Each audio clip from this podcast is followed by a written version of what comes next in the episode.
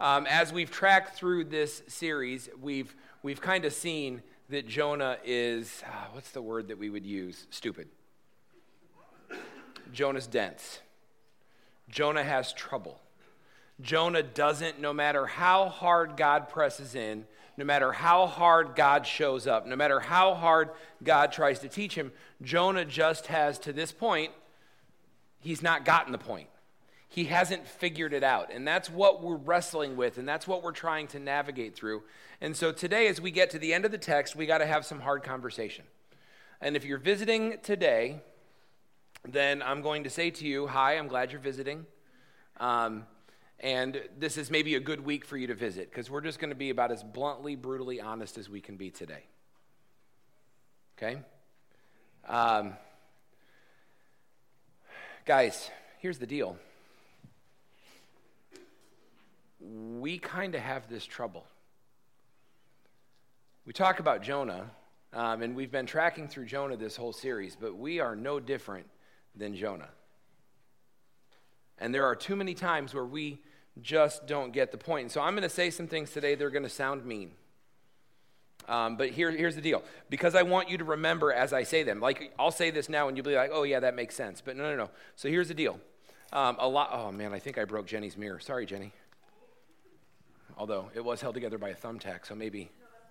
That's Malia's. Perfect. that makes me feel a lot better, honestly. Can you? I want this. So here's what we're going to do I'm going to put this right here. And the reason I'm going to put this right here is because sometimes it's really, really easy for us to think as we do this that I'm not talking to you. That I'm talking about some other mythical Christian. Maybe they're here, maybe they're not. But listen to me, I want you to know very carefully, with no judgment, I'm talking to you today. And then I'm going to go ahead and I'm going to put this one right here that's going to be really hard for you guys. I'll put it right here. And it's just going to remind you and remind me because it's facing me. I'm, I'm talking to me today, too.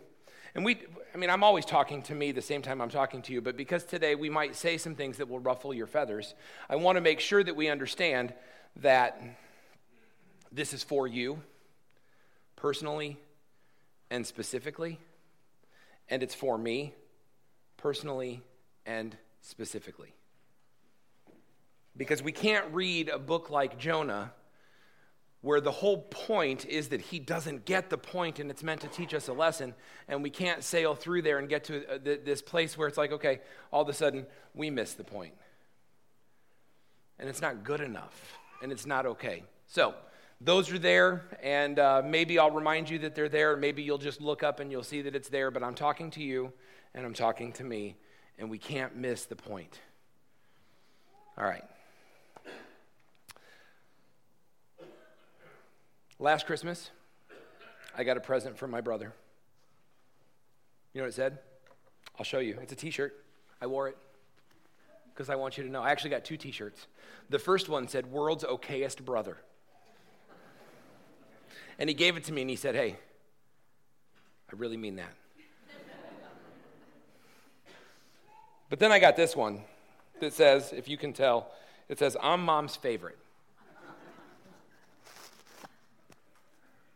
And I like to think it's true.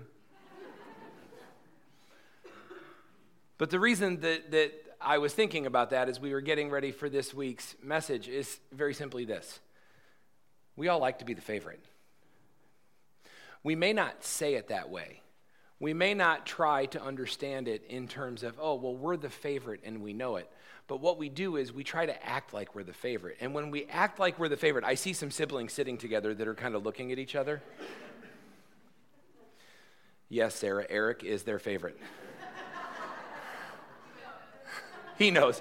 Um, whatever, it doesn't matter. It doesn't matter. The point is, we, we like to be the favorite because when we're the favorite, we get special stuff, right? We get special treatment, we get special accolades. When we're the favorite, here's the thing we like the special stuff maybe that comes with it, but we also like maybe the, the, the looser requirements and when we're the favorite, we like the looser um, kind of restrictions. And when we make a mistake, we like maybe to have that mistake winked and nodded away. And, and that's the way that it works. And so my brother always thought I was the favorite because I got in less trouble than he did. I mean, the simple fact of the matter is, I was a better kid than he was. He's probably not listening, but if you are, Mike, I want you to know I really mean that.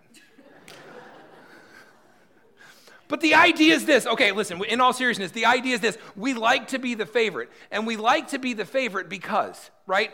It's a sin problem that we have. And listen, it goes back to the garden. It was Adam and Eve's issue in the garden. It's this idea that everything is about me and that I am the most important person that exists. And when we think that everything is about us and that we are the most important person that exists and that we're the favored and everybody else is less than, then what happens is, even though we would never articulate it in that way, we would never articulate it in that way, we start to create this whole system where I get what I want and everybody else gets less. Where I get what I feel like I need, and if I don't like them, they get less. And so here's the deal this is how it comes down with Jonah. Every single one of us has this tendency to want to experience the grace of God while at the same time, at the exact same time, see, it's, it's sick. It's sick. And it's mirror time because maybe this is you, and I know for sure it's me at times. We want to experience the grace of God. I want all of the good things that God has for me. And at the very same time that I want to experience the grace of God, I want Him to withhold it from people I don't like. I don't want other people to have as much as I get because I, because I don't like them, because they're not like me.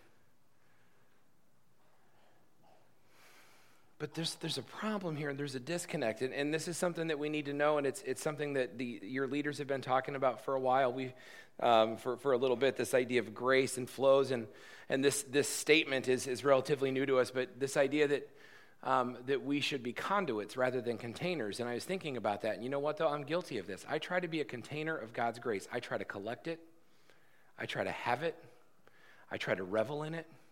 I try to swim in it. I try, I mean, I want so much of it that I could gargle in it if I wanted to. I want so much of God's grace. But I don't want to let it flow through me necessarily. I mean, I do if I like you. If I like you, I want it to flow through me if you look like me, right? If you believe the same things I believe, if you've never hurt me, if you're, if you're, if you're in the same political party that I am, right? If, if we have the same socioeconomic background, right? I mean, if those things all line up, then yeah, great. I want you to have God's grace. But if something is off, then what we do as Christians is we tend to try to start to restrict the grace of God. And that's what Jonah was doing, and that's why it all falls apart, and that's why it can't be. And so we've got to deal. We've got to deal with what God requires from His grace. And, Christian, if you're here today and you are a follower of Jesus Christ, it is not so that you can hog it to yourself, and it is not so that you can play favorites and decide who gets it. It is simply so that you can be a conduit for it. And when I say grace, I'm talking everything. I'm talking the financial blessings that you have, the relational blessings that you have, the emotional capacity that you have, the ability to forgive like you've been forgiven, the ability to show mercy where you've been shown mercy. All of that is to flow through you. And if you are refusing to let that flow through you, then you are acting like a container, not a conduit. Basically, you are being Jonah. And when we read Jonah, we understand that God did not favor his decisions or his behavior Let's go. Let's get into this. We're going to finish up the book today. Uh, and then we'll have some other things to do that relate to this next week. But we're going to finish up the text. Jonah 4 1. You'll remember when Vince preached last week. By the way, Vince did a great job. Um, I love it when Vince preaches because, well, um, one, it gives me a week off. Two, I like to hear his perspective. I love to see his growth in the pulpit.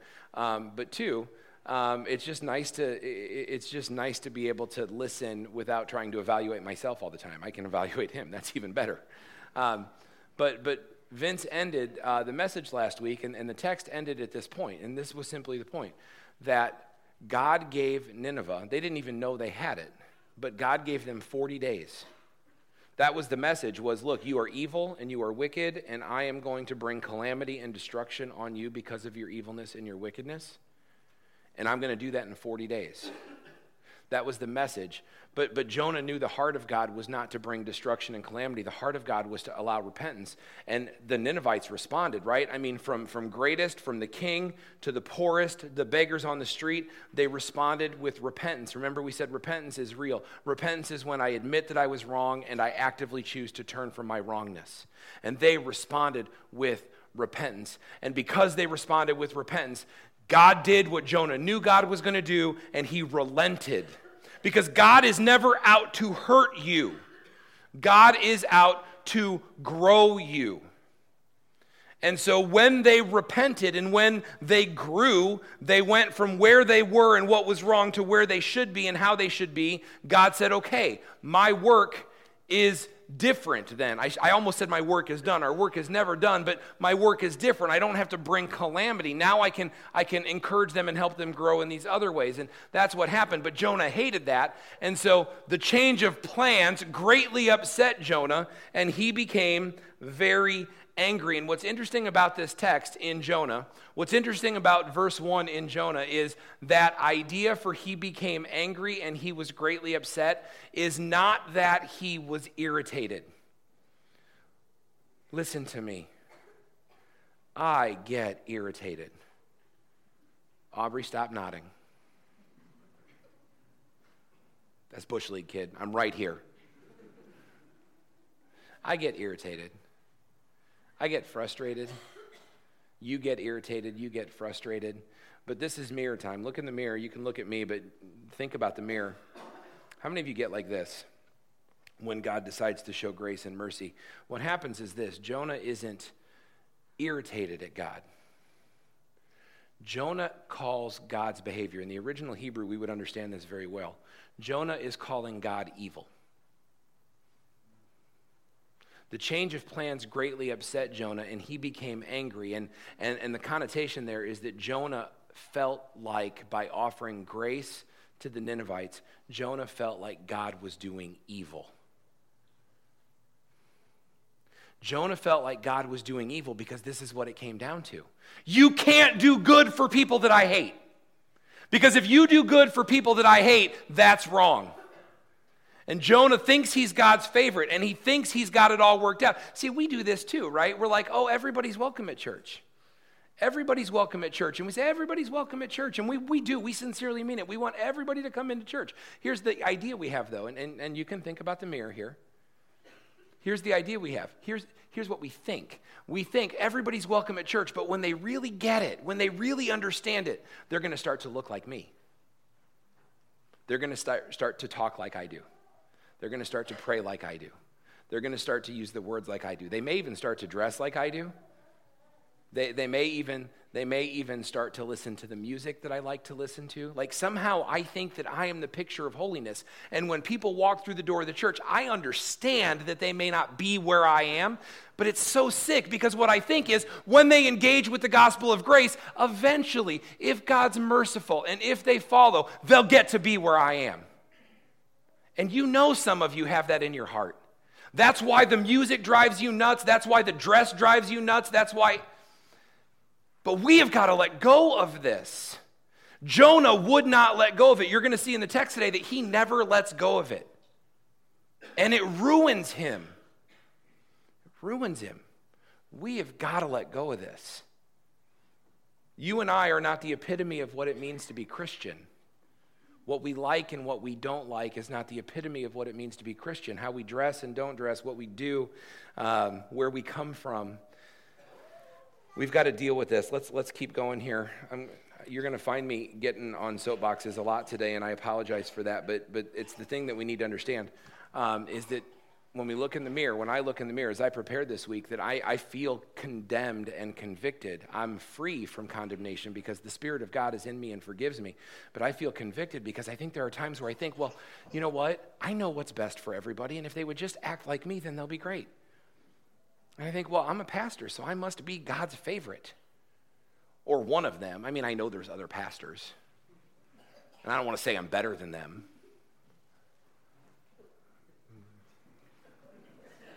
So I won't. But ultimately, guys, this is this is it's a sick game that we play, and you know who's playing. You know who's playing us. It's Satan. Satan is playing us here. And and there's so much for us to glean from this text. Okay, and so Jonah says, God, what you're doing is evil and wicked. I can't believe that you changed your mind. They upset the plans that God had, upset Jonah greatly. And in this, Jonah actually condemns himself. If you've ever been angry at the idea of demonstrating grace to people different from you, an ex that really hurt you, a parent that, that abused you, an employer who made a pass, a kid who made a mistake that you can't even possibly begin to fathom how they made that mistake. I mean, if you can't offer grace and forgiveness to these folks, and if you can't celebrate when they repent and when they turn from wickedness, then you're on the wrong side. We talked about this in the Aha series, but look, this is, this is Jesus explaining look, there is so much joy in the presence of God's angels, angels when even one sinner repents. When even one sinner repents, there is so much joy in the presence of God's angels. And here we find out that Jonah's heart is so hard that he can't even have joy over a sinner repenting, much less what we're going to find out at the end of this text that there's, there's 120,000 of them. 120,000 of them that have turned from their sin. They have embraced God and they are trying to walk with God. They are trying to turn from their old way and live in a new way because of the grace of God. And the word tells us that there is when one of them repents, that there are angels in heaven that are having a party. Can you imagine what happened when 120,000 of them repented? I mean, that is an all night rager. Raise your hand. No. In your head. Raise your hand if you've been to an all night rager. You know what I'm talking about. I said, in your head. In your head. Man. That's what happened, right? There was a party that was unparalleled. And Jonah thinks it's evil. We keep going. So he complained to the Lord about it. He said, Didn't I say before I left home that you would do this, Lord? Oh, by the way, we get clued into something here. So, so Jonah and God have actually had this conversation before. We don't read that in Jonah 1. We just read that the, the message of the Lord came to Jonah to go to Nineveh and do this, and Jonah gets up and he goes the other direction. We would have assumed that he and God had some conversation, but now Jonah lets us know for sure that's what happened. He says, um, he complained to the Lord about it. Didn't I say before I left home that you would do this? Didn't I say before I left home that you would do this? Sounds like a fight that I have all the time. You too, probably. Didn't I say this is exactly what was going to happen? Didn't I tell you this is how you would act? The way I, that's why I ran away to Tarshish. I knew that you're a merciful and compassionate God, slow to get angry, filled with unfailing love. You're eager to turn back from destroying people. I want you to really understand what just what, what Jonah is saying here.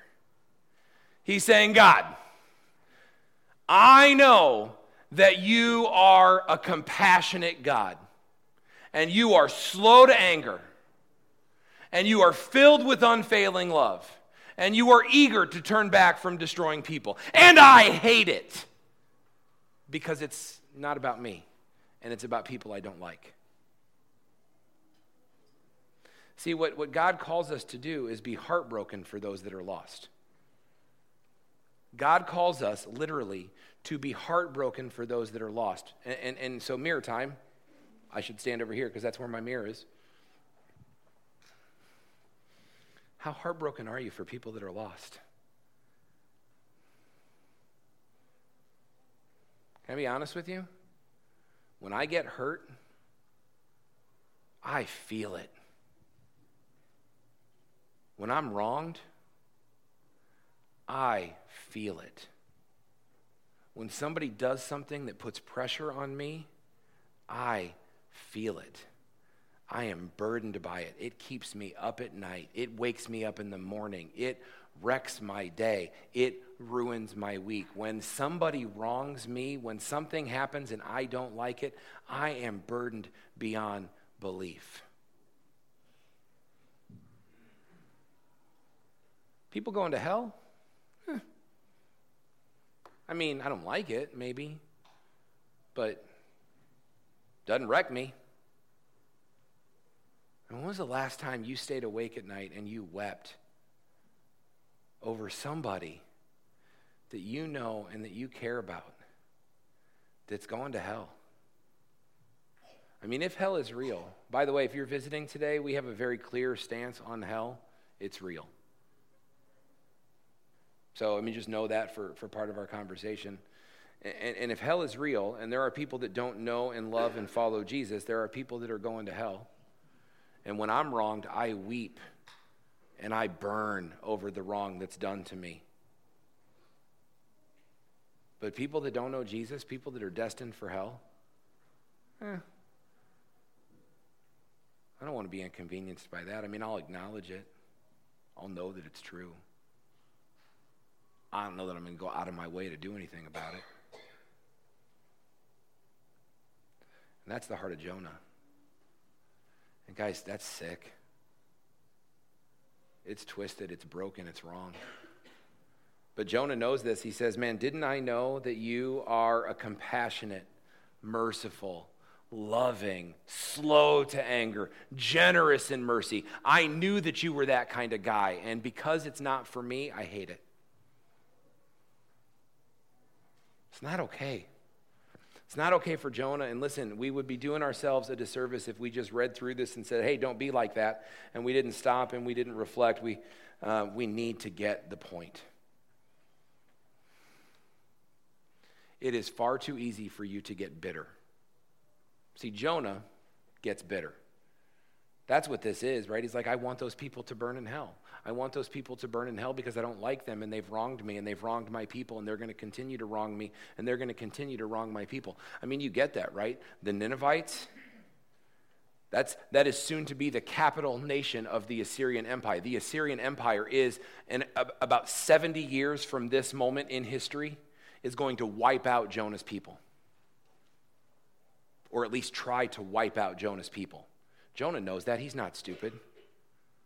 Jonah knows the landscape. He knows what's happening in the world. He knows what's going on. He says, They, they have wronged me and they are going to continue to wrong me, and I refuse, God, to be part of anything that does good for them or that brings good to them. I don't want it at all. He is angry, and because that anger is left unchecked, it turns to bitterness. Some of you here today are angry, and you have a right to be angry.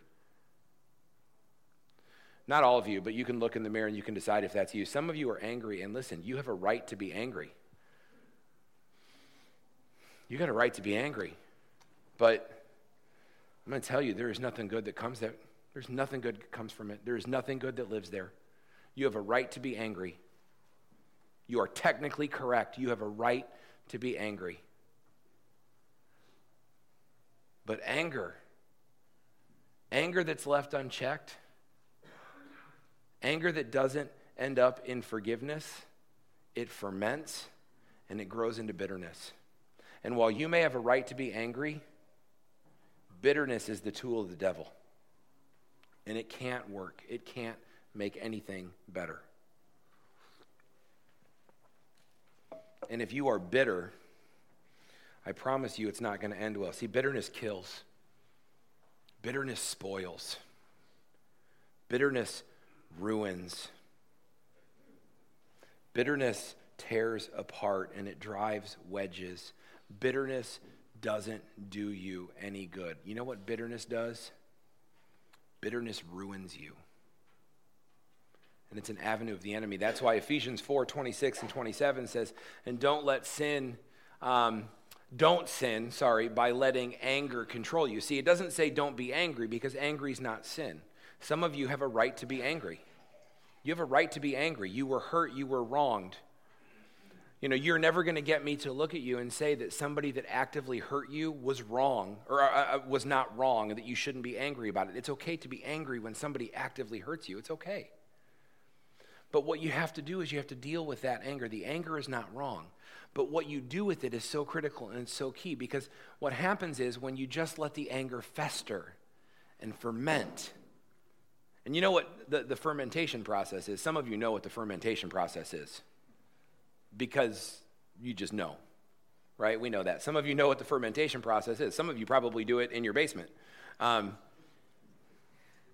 it's okay. I got friends that do the homebrew thing. It's not, you're like, oh no, it's okay. It's all right, right? I'm just saying you know what it's like. When, it, when it ferments, it, it mutates, it changes.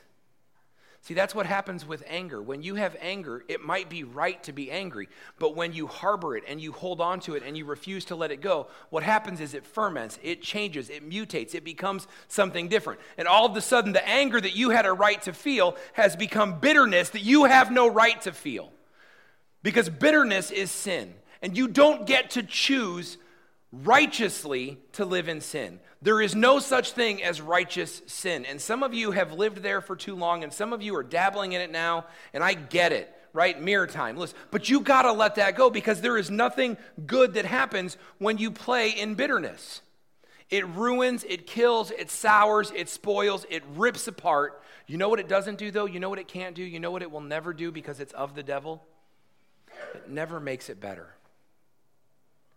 Bitterness cannot ever make it better. It'll feel better for a second, and then it will rip you apart in the end. And, and, and here's, here's the other thing about this you know, the only people that bitterness hurts, the only people that bitterness hurts um, are the people that harbor it. It doesn't hurt the people that have hurt you. Or if it does hurt them, maybe that's not true. Let me, let me tell you this. If bitterness hurts the people that hurt you, it's because the people that hurt you love you. And so all you're doing is dishing back hurt to somebody who is trying to love you. And if they don't love you, then the bitterness doesn't matter to them. And it's something you carry on your own. So there is no way it gets better when you get bitter. There's no way. We've got to let that go. That's, that's what Jonah's dealing with, though. That's what Jonah's dealing with. And his theology is terrible. Look at this. He says, I know, God, you're merciful, compassionate, slow to get angry, filled with unfailing love. You're eager to turn back from destroying your people. Jonah has right theology about God, but his attitude about God is all wrong.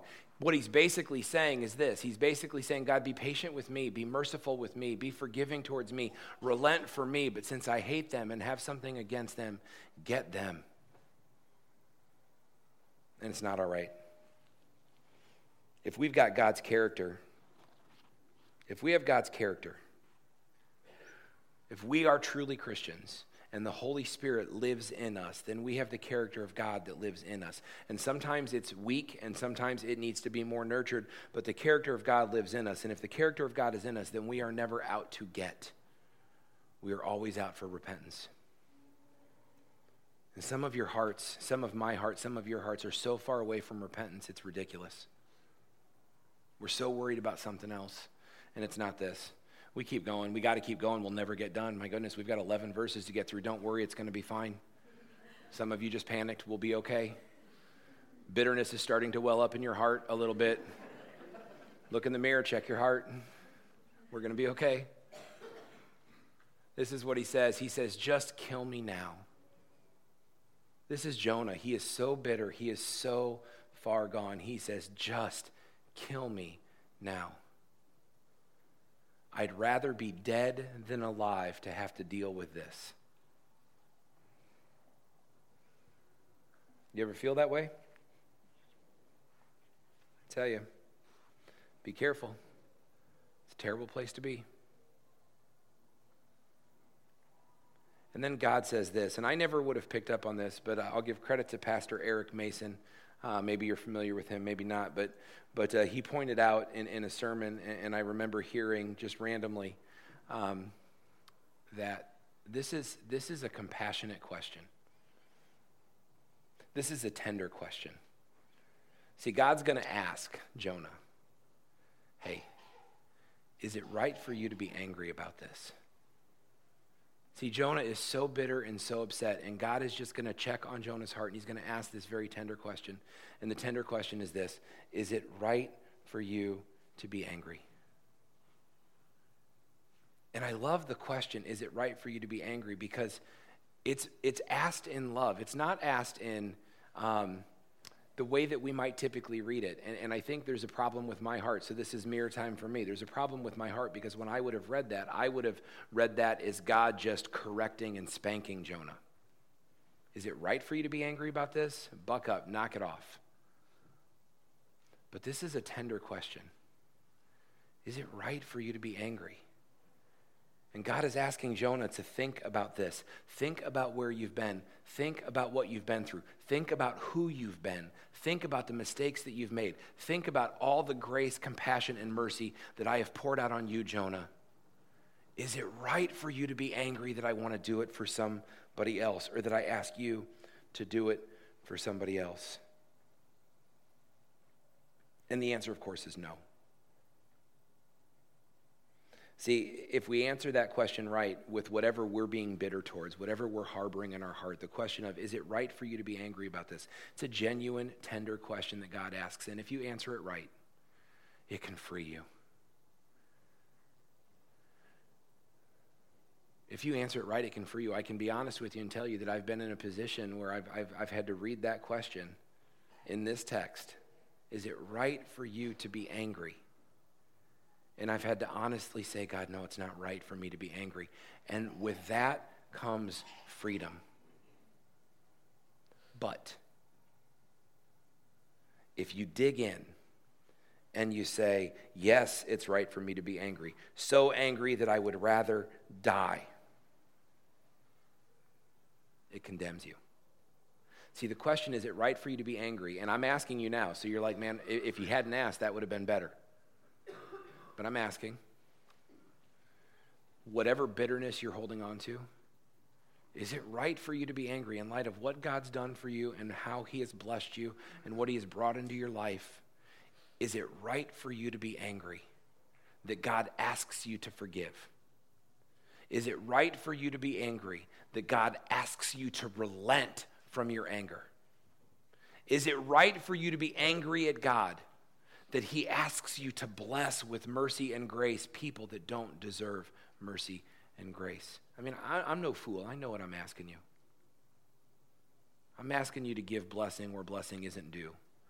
I'm asking you to give mercy where mercy isn't earned. I'm asking you to give grace where grace shouldn't necessarily naturally be found. Of course I am, because that's what God did for you. And God says, I did that for you. Is it right for you to be angry that I ask you to pass it on and be a conduit instead of a container?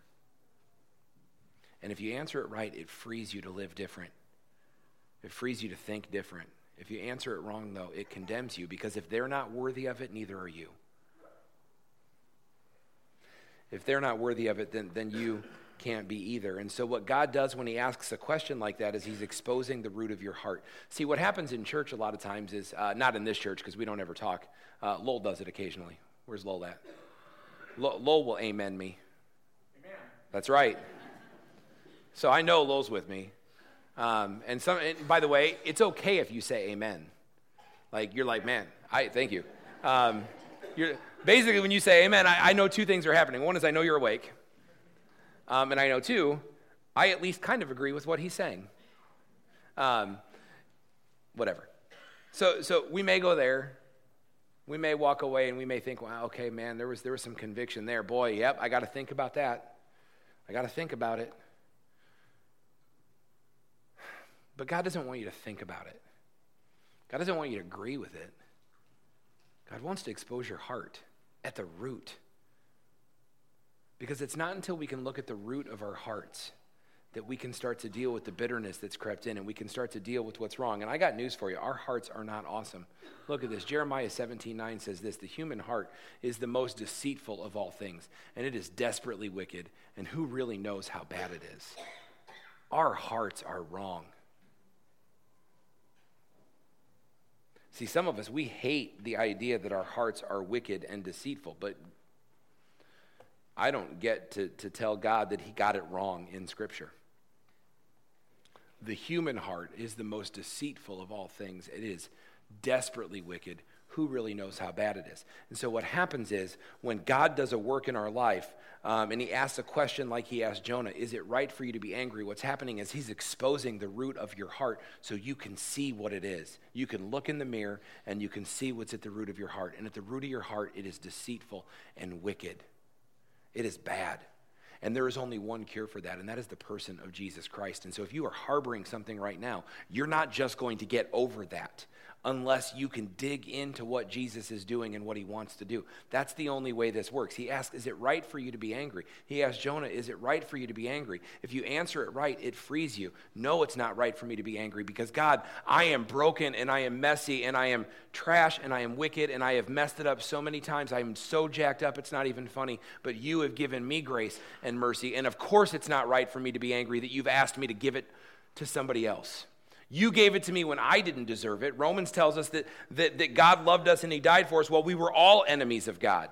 And so now, God, you're saying you've loved me and you've given me grace when I was your enemy, and you say pass it on to somebody else who's currently acting like my enemy. And you know what? It's weird, but it's freeing.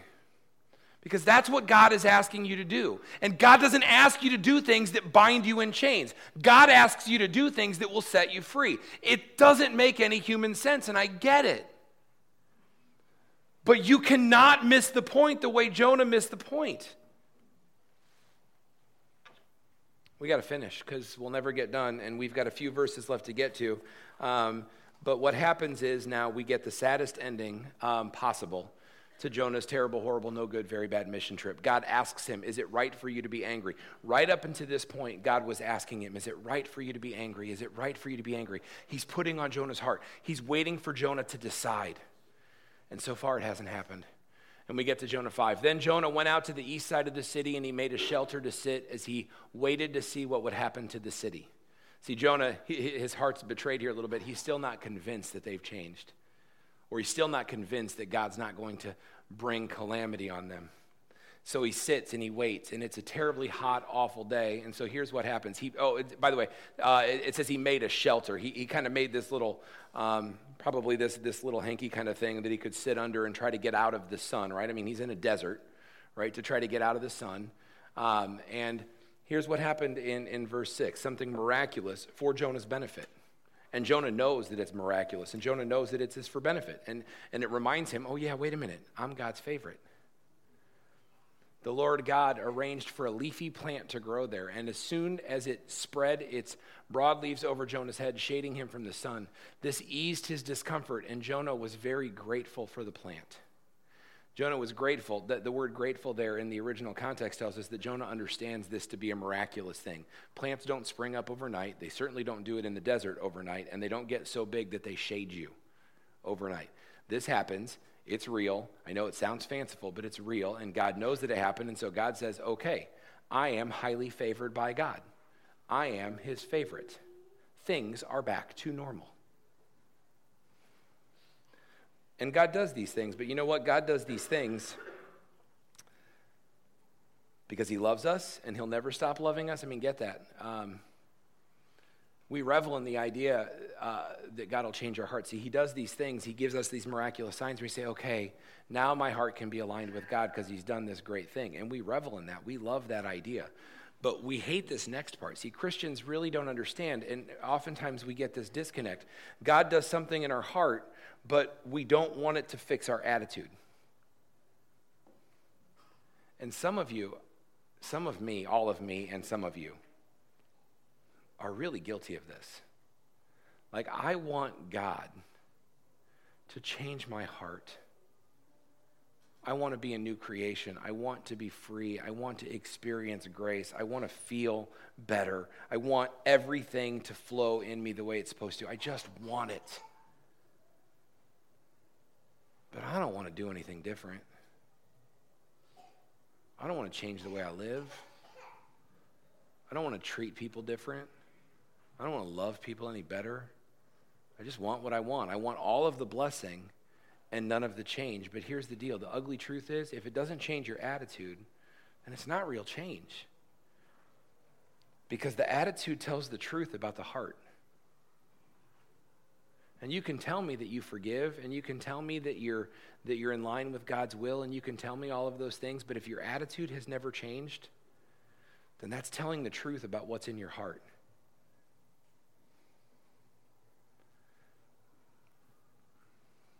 And, and eventually, what happens is, if you're not careful, you're going to harden your heart. Watch this.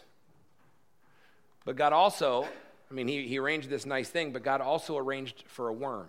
The next morning at dawn, it's a big worm, I think. The next morning at dawn, the worm ate through the stem of the plant so that it withered away.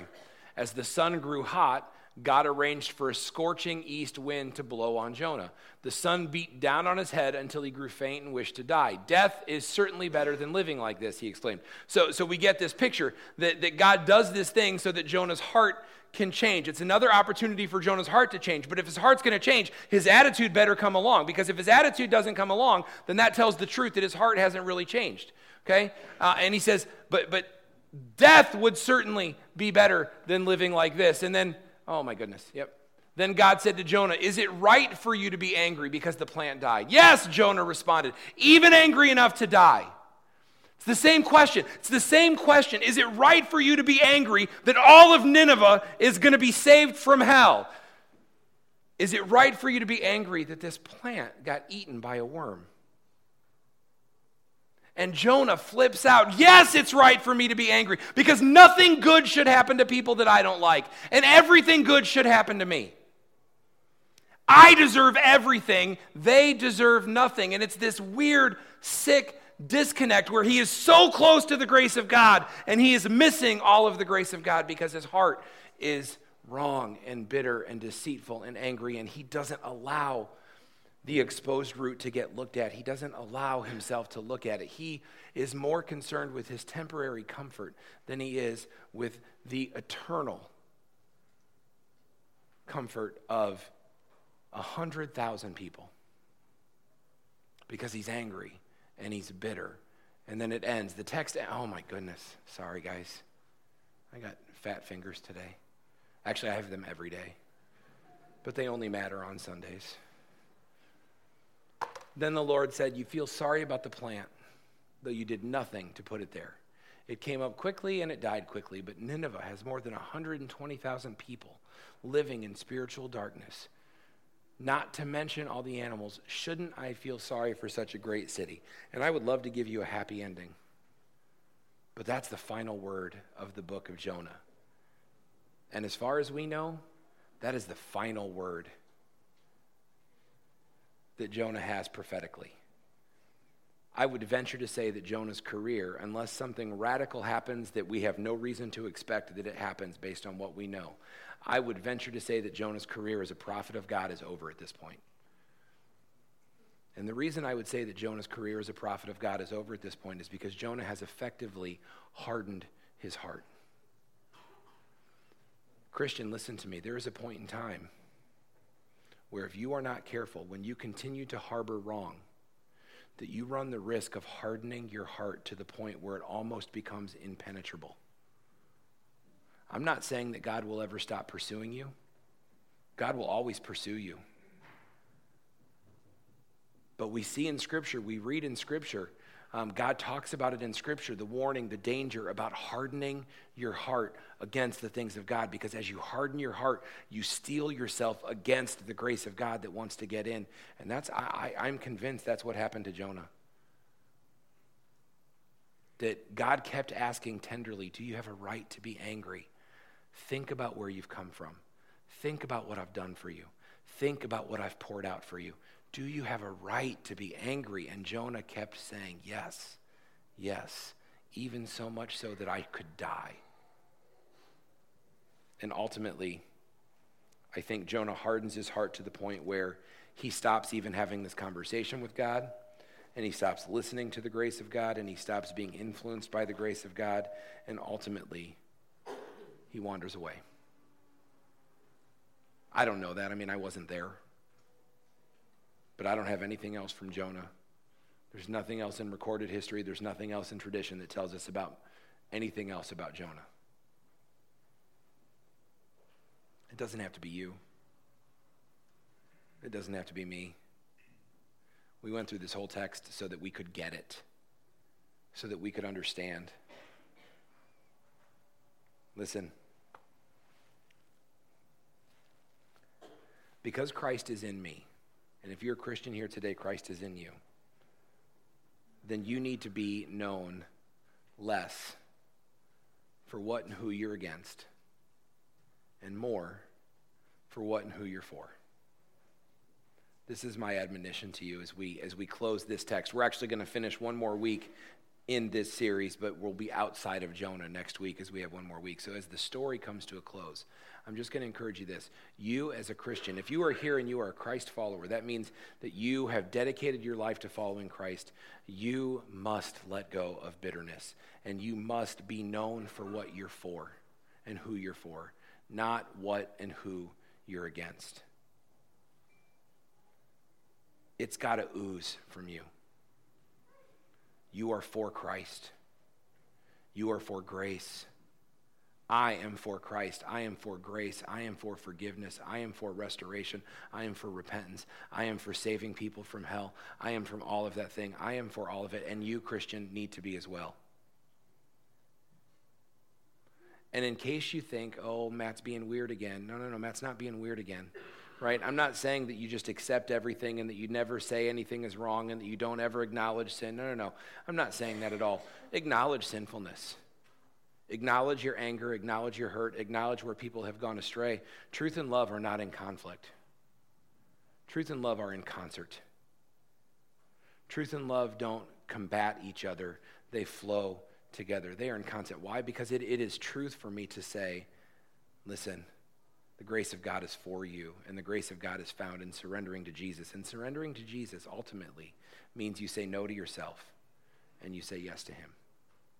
Truth and grace are not in conflict. Truth and love are not in conflict. Truth without love, though, some of us are really good at that. That's when we shout what we're against. We're saying true things. We don't want anybody to not know the truth, so we yell true. We yell true all the time. We yell true at the top of our lungs. And that brings condemnation. But when truth and love come together, that's compassion. That's the hope of the God of the universe. It is the hope that saves lives. It is the hope that keeps people from hell. It is the hope when truth and love come together. Listen to me, angry, bitter person. And you too. When truth and love come together, that is the only opportunity to help lead someone to repentance. That's all you've got. You want to lead somebody to repentance? You want to keep somebody out of hell? You want somebody's life to change and reflect the glory of God? All you have, the only thing you have at your disposal is truth with love. Because the two of those together, that's compassion. And it can lead to repentance and it can lead to restoration and it can lead to a lot of things. And so, as we close our series, at least this part of it, uh, I'm going to tell you this. Um, the, the reason that you're asked to do this, when God says, Is it right for you to be angry? Ask the praise team. No, we want us the praise team to come up. We'll ask the ushers to come forward. That's what I meant. Um, um, the reason that we're asked to do this is simply this. Look at this here. This is Jesus telling a story. He says, I tell you, her sins, talking about the prostitute, the prostitute who dared show him brokenness, and the judgmental Pharisees who were against her and didn't want to offer her anything but bitterness, said, How dare you let her touch you? And Jesus said, Listen to me. Listen to me. Get this. Her sins, though they're many, have been forgiven. So she has shown me much love. But a person who's forgiven little shows only a little. And that's not about a person who needs to be forgiven just a little, because none of us need to be forgiven just a little. All of us need to be forgiven like crazy. We all need to be forgiven everything. So he says, if you've been forgiven just a little, which means you won't even acknowledge the depths of your brokenness. That's the question God asks when He says, Do you have a right to be angry? No, you don't have a right to be angry because you haven't been forgiven a little, you've been forgiven much. And if you've been forgiven much, then guess what? You forgive much, you love much. There you go. He's with me. Right? If you listen, some of you, I know it's so awkward and uncomfortable. You're like, I've never talked in church. And when you were little, when you did talk in church, you got elbowed by your grandma, right? it's okay. It, it, here's the thing We have all been forgiven much, and when you have been forgiven much, you love much. Jonah never got it. We can't miss it. I'm going to pray for us. I'm going to pray for the offering. Um, and I'm, I'm going to pray as we close this portion of the service. And here's what I'm going to ask you to do I'm going to ask you to reflect and I'm going to ask you to think. Okay? If there is bitterness in your heart, then I'm going to play the role of God here. And I know that's a dangerous game to play. And I'm going to ask you is it really right for you to be angry? Still. Or is Satan having his way with you? Because when you hold on and play with anger, you're picking him. That's what it comes down to. You're picking him. Heavenly Father, God, we just thank you for your word. We thank you for the story of Jonah. It is not an uplifting story. It's a tragic story about someone who flirted with your grace and experienced it only to throw it away. Father, the story of Jonah is a tragic story about someone who struggled to let go and who inadvertently allowed Satan footholds and strongholds in his heart. And when you did, as any loving father would do, you exposed the root of the problem. You exposed his heart and you asked him to look at it. You asked him the simple question Father, he refused to look and he refused to admit and he refused to repent. Father, don't let that be true for us. My prayer here this morning is for anyone, anyone that's confused, anyone that's hurt, that they would trust and revel in your grace and they would let go of the pain. Forgiveness doesn't mean we act like nothing ever happened. Truth needs to happen, but so does love, and so does grace. Father, help us to let go of the things that hurt. Help us to understand that, that your love frees us from all of that and that we have been forgiven. Jesus faced his enemies and he did not hate them. He loved them to the point of death on the cross. And you've called us to be like Jesus. Help us to do better. Help us to not miss the point. Help us to grow in that grace. Change our hearts where there need to be changed. Uh, God, if there are people here that are struggling and they're even angry about a message like this because it, it, it, puts to the surface the fact that they are bitter and angry and upset, God, I just pray that you'll deal with that in their hearts, that, that, that you'll ask them the question and they'll hear their own answer and they'll look at the root of their heart and they'll know that the only answer for a stubborn and deceitful heart is a heart transplant that comes through the grace of Jesus, and you are willing to give it if we would just ask and follow. God, it is my heart's prayer that we will all respond to you. Amen.